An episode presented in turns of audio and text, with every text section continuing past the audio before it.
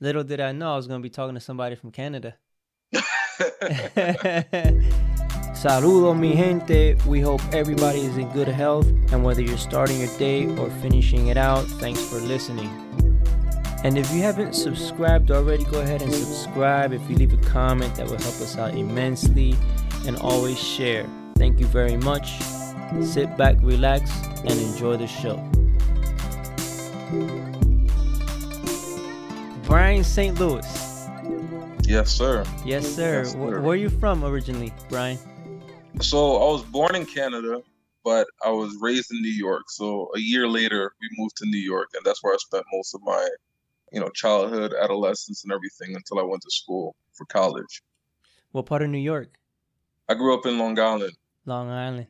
Yeah, I know people try to say we're not really a part of the city. I know, Yeah. but but I enjoyed it, man. I enjoyed it. It's like you're close enough, but then you also can step away a little bit. So I, yeah, man, I, I love Long Island. yeah, that's cool. And now you're in you're in Canada. Yeah, right now I'm in Canada. I'm in Calgary. I love Canada, man. It's kind of like it's a full circle. Came from Montreal, but ended up back in Canada anyway. But I, I like the quality of life here. I Yeah. think it's great overall. Yes, it's a beautiful place, man. I'm jealous, man. how's the how's the weather out there right now? well, I mean, you might not be too jealous because right now it's it's it's snowing. So Yeah. That's awesome. But it's uh, you know I, I like I like the views here especially. We're not too far away from Banff, which is like some of the most beautiful mountain ranges. Yeah. So it, it definitely has that that allure over here for sure. Uh, let's talk a little bit about your show, man. Yeah, I just um I just launched. It's called Madcasters. Uh, it's focused on the first three letters being MAD, making a difference. Uh, the whole concept of the show is to highlight individuals and organizations who are actively making a difference in their communities. You know, helping out the homeless, um, reaching out to individuals, or, or fighting for a certain cause. And um, the other side of it is also for personal development, people who are helping or building themselves personally, spiritually, uh, financially, and X, Y, and Z. So it's, it's it's been going great so far. Just launched, but definitely loving it for sure. Yeah, man. I heard the shows, man. BSL in the house. There you go. BSL in the house, man. Yeah, man. Oh man, yes sir.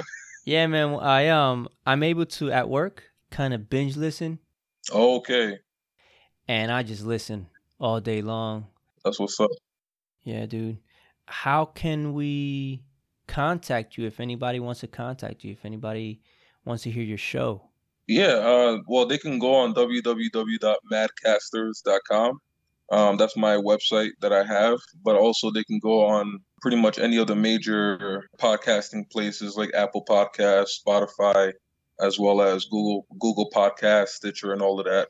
But I'm also on Instagram at Madcasters. If people have someone who they know or they have an organization uh, that they would like to showcase or highlight, and what they're doing in the world around them, they, they can reach out to me directly there too. Cool, man. Cool. You're a youth specialist? Yeah, well, I used to work. I used to work at a, as a youth specialist for the for the juvie in Michigan. Okay. That was when I was about 22 to 24, and I, I used to work there at the juvie. It was a a great experience for sure, man. Yeah. But right now, I'm also working as a youth pastor. Okay. You said something about that on your intro, on the intro show. Yeah, yeah. So working at the juvie, uh, it actually pretty much changed a lot of my perspectives about because I went to school for ministry, right? Right. Uh, and, and I went to school for for theology. But when I came out of school, I went directly. I started working at that juvenile detention facility, and I think that it really changed my whole perspective about uh, the way that I see ministry and the way I see people as well.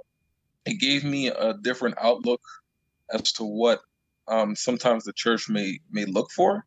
Um, I saw a tremendous amount of of young kids who were needing help and support, and I was looking at where the church was in that place, and I was just like, man, I, I wish there was more people pouring into kids like this, and uh, it really, really kind of changed the way I saw things for sure because uh, I saw such a broken broken generation and broken broken kids and I just wanted to help as much as I can. Yeah, man. Yeah, my um my brother-in-law, he's the director of a home, a group home here in Tampa, mm. and very similar situations, man. Yeah. And it's it's sad to see such young kids in such crappy situations, man. It's hard for them to look any further than tomorrow. It's true. And a lot of them they uh it, it was situations that they were put into, you know, from families, from their communities, from from their situations. And, and like you said, it's hard for them to see past tomorrow. Uh, that was actually one of the things I tried to do the best was to give them was to help them to be visionaries, to see outside of just the immediate, but who they wanted to become, mm-hmm. not just who they are right now. And I think that in some way, shape, or form, it helps some. Of course, you know, you can't reach everybody, but you do what you can in that sense. That's a cool thing, man and still with the youth now. Still with the youth now, man.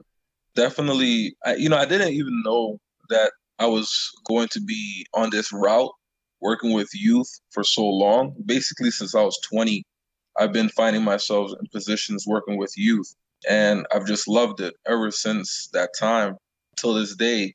I find the greatest fulfillment when I'm working with the next generation, helping them to grow and to you know mentor them into who they're going to be as well. It's just, I don't know, it's just something that has blessed me where I'm able to pour into them because, you know, I see so much greatness in them as well. So it's definitely a blessing in that. It's a cool thing what you're doing, man. They need people like yourself, man. I appreciate that, man. We we appreciate you, man. And you'll pro- you're gonna be probably touching people's lives and you won't even know it, man. Like all those kids that you you uh you met through that situation when you were younger in your 20s right. i'm sure man those kids are somebody somewhere is remembering you and you don't even know it and yeah. yo i'm telling you dude that actually happened to to my wife and myself we went through a hard time in the very beginning of of our marriage and we reached out to to this it was a youth pastor and his wife mm-hmm. and you know, I mean, we didn't know them. They made everything so comfortable right. that, you know, I, I reached out to them and I told them our situation. And mm. bro, I hadn't seen them in in probably more than 15 years. Oh wow. And I I saw them I think last year or the year before. The church that church that they were from had a 30 year anniversary and I was asked to play. And they came in and i look at my wife i'm like are these these people? And i said we got to talk to them afterwards. So that I went over there and talked to him and i'm like yo do you remember me? I'm such and such. And he's looking at me like you know he's trying to be polite but right, he's looking right. at me he's like yeah i'm i'm sorry man. I don't i don't remember and i told him dude the the look on his face mm. was priceless so i know I know. I mean, I'm on this side of it.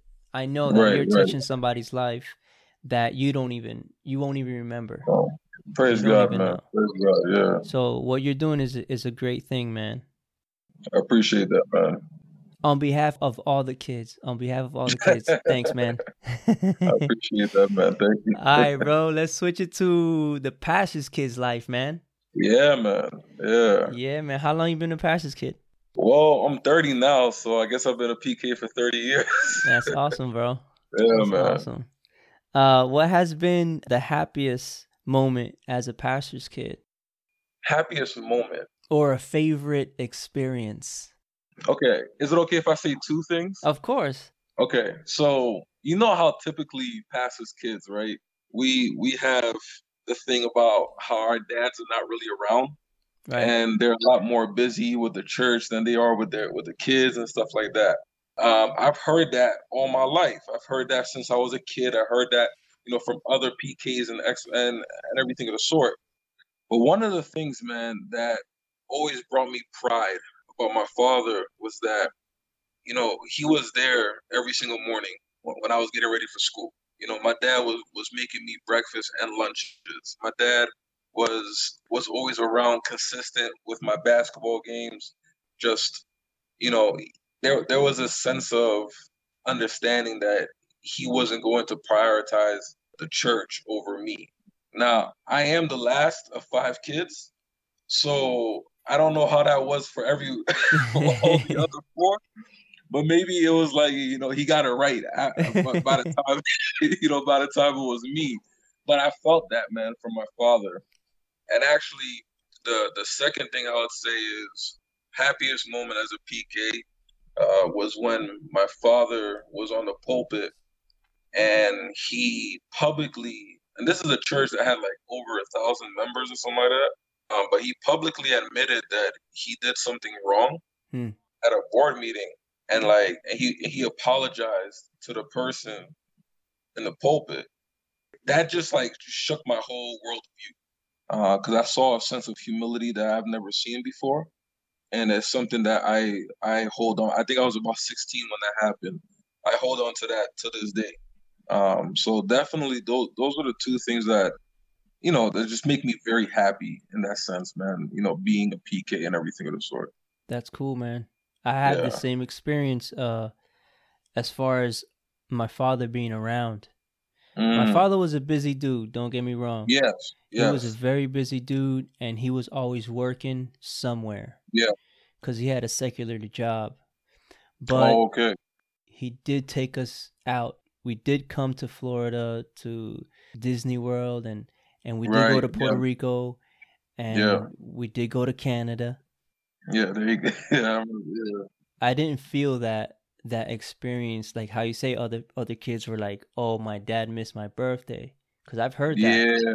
I, I don't have that experience, so we're we're yeah, me neither, We're man. lucky, we're blessed, man.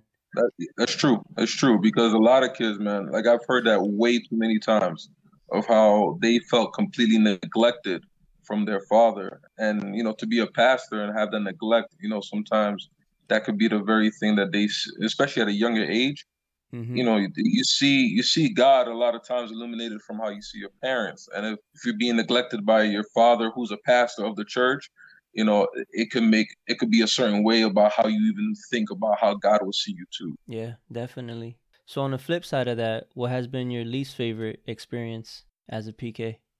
Least favorite experience, man, is I would say I would say it's the pressure of feeling as though you always had to be perfect or or you had to know everything about the Bible. it, it, wasn't it wasn't easy because you, you had to live it, it was a certain way in which people wanted you to act.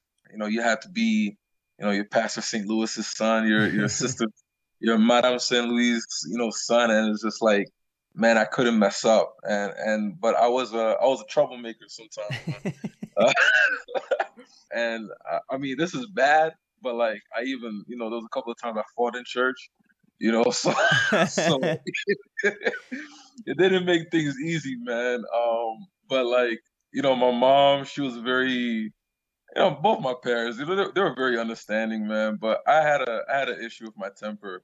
Yeah. God God changed that for me when I was 19 completely. But that wasn't always the case, you know? So definitely the the pressures of needing to be perfect, knowing your Bible. I don't know if you guys ever done like it's basically like this almost like a Jeopardy in a sense. Bible bowls. Yeah, it was just Bible bowls. So you had to, you know, you you were, we were the team captain and everything of the sort. But I'm not gonna lie, there was a point of time I wasn't always reading the Bible. so hey man, I, didn't, I, didn't know everything, man. so that definitely was kind of hard for me because there was a point I just I wasn't as serious in the Word of God as I am yeah. clearly as now. Yeah. Yeah, man. That um, we used to have these these like kind of like Bible verse competitions. Yeah, yeah. It would be like a race. They would stand two people in the back of the church and yep. then if you know as as you said the bible verse you would take a step so you would take turns. Oh okay okay okay okay. I didn't go very far. Oh that's funny. Yeah man that's that's how it is man. So you touched you touched a little bit about kind of running away from your calling as a pastor. Could you kind of go into that? How um when did you realize or or did you realize and say no, I don't want this or how did that come about? it goes back, man, since I was like six. I was six years old, and apparently, you know, I was on stage, and I was like, "Yeah, I'm gonna be a pastor when I grow up," you know. and I was just, I was just, you know, a kid that saw his father, and just in awe, you know, at all times. Um, I think I said it again when I was like 12, um, and then I said it at my graduation, you know, 17, and I was just like, well, you know, I'm going to go into school for theology. Already, I, I set myself up to go to Andrews University. It was in Michigan. You know, everything was was in in the in that trajectory. I finished my BA, and and I was ready to roll. And then I started working at the juvie, and I think that's where, like I like I told you before, I think that's where things really started to shift. Uh, there was an experience where one day uh, we were in a focus group, and they asked me what what do I do for a living, and I told them I was in school for the seminary at this time. You're not allowed to talk about the Bible, you know, first, but if they ask you questions, you can bring it up. Okay. After that focus group, they typically have an hour and a half for them to be able to play games, video games, watch TV, and then they go to sleep. They spent the whole time reading the Bible, spending time asking me questions about Jesus Christ, spending time asking me questions about a whole bunch of stuff, man. Wow. And I was in shock. Like I didn't show it, but I was in shock. And I I loved the whole time. Uh, I had a Bible study with a whole bunch of juvenile kids. Hmm. And so I'll never forget. I went back to to a professor of mine and some other people as well, and I told them I was like, "Listen, I think it would be worthwhile to try to see if we can start some sort of ministry at the juvie. I can't do it right now because I'm working there. If you wanted to bring kids, whatever the kid, you know, some students, or there was a professor willing, and what I got more was a response of fear because of who the kids were, mm-hmm. rather than a willingness to to help. And at that moment, that really kind of shook me into seeing what is pulpit ministry really about then? Because I was kind of like, if I'm going to be a pastor, you know, is it really just about maintaining the church and just preaching once a week and or doing a, a Wednesday night prayer meeting? Like, is that really what it is? And I just started having a distaste for it for, for it at that point. A couple of years down the road, I ended up moving, actually like stepping away from from ministry completely as a like moving towards a track of a pastor. I actually started teaching. Uh, well, I actually went into bodybuilding for a little bit, but that's a whole other story. But um, I started teaching at this school. That was a it was a Christian led school, but it was especially for kids who, were at risk youth. And I just think more so they were just kids that were misunderstood uh, and who needed love but ultimately it was such a great experience for me uh, to be able to to move in that sector where I just felt it felt great, man. It was a, it was a place where I was able to pour into them. I was able to learn a lot more about myself too, and I ended up being a principal of that school, and I felt great. Some circumstances happened in, in my life where, you know, I, I I lost my daughter in, in the in the process. Wow in 2017, and then the following year, it's uh, yeah, it's, it's crazy how things happen, man. But the following year, basically, God was pretty much showing me how he he made things very clear. Long story short, I asked God if he if he really wanted me to get back into ministry, and I told him if he really wants to talk to me, he needs to talk to me on March 15th, hmm. 2018. And I told him, if you want to give me an answer, tell me that answer on that day.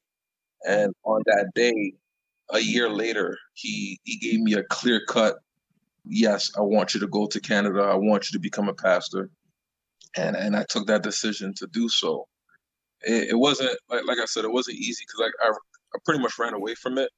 But feeling that God wanted me to go back, the experience that I, my wife and I had, and and knowing that you know certain things were moving in a certain direction i knew that this was this was god's calling for me to get back into and to this day i've been here for two years and a few months and and it's been such a beautiful experience for me i i don't regret it one bit at all that's brave man hey god talk to me this day Yeah, yeah.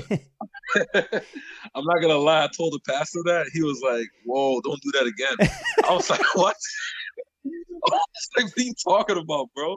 I was like, "You need to know God for yourself," and you know, and I know that that was that was what I needed to ask God because um it, it was imperative for my walk. Yeah, uh, it was imperative for my decision, and the other thing that was imperative for my decision was that I didn't want God, or sorry, I didn't want my dad to be the focus of my of my career.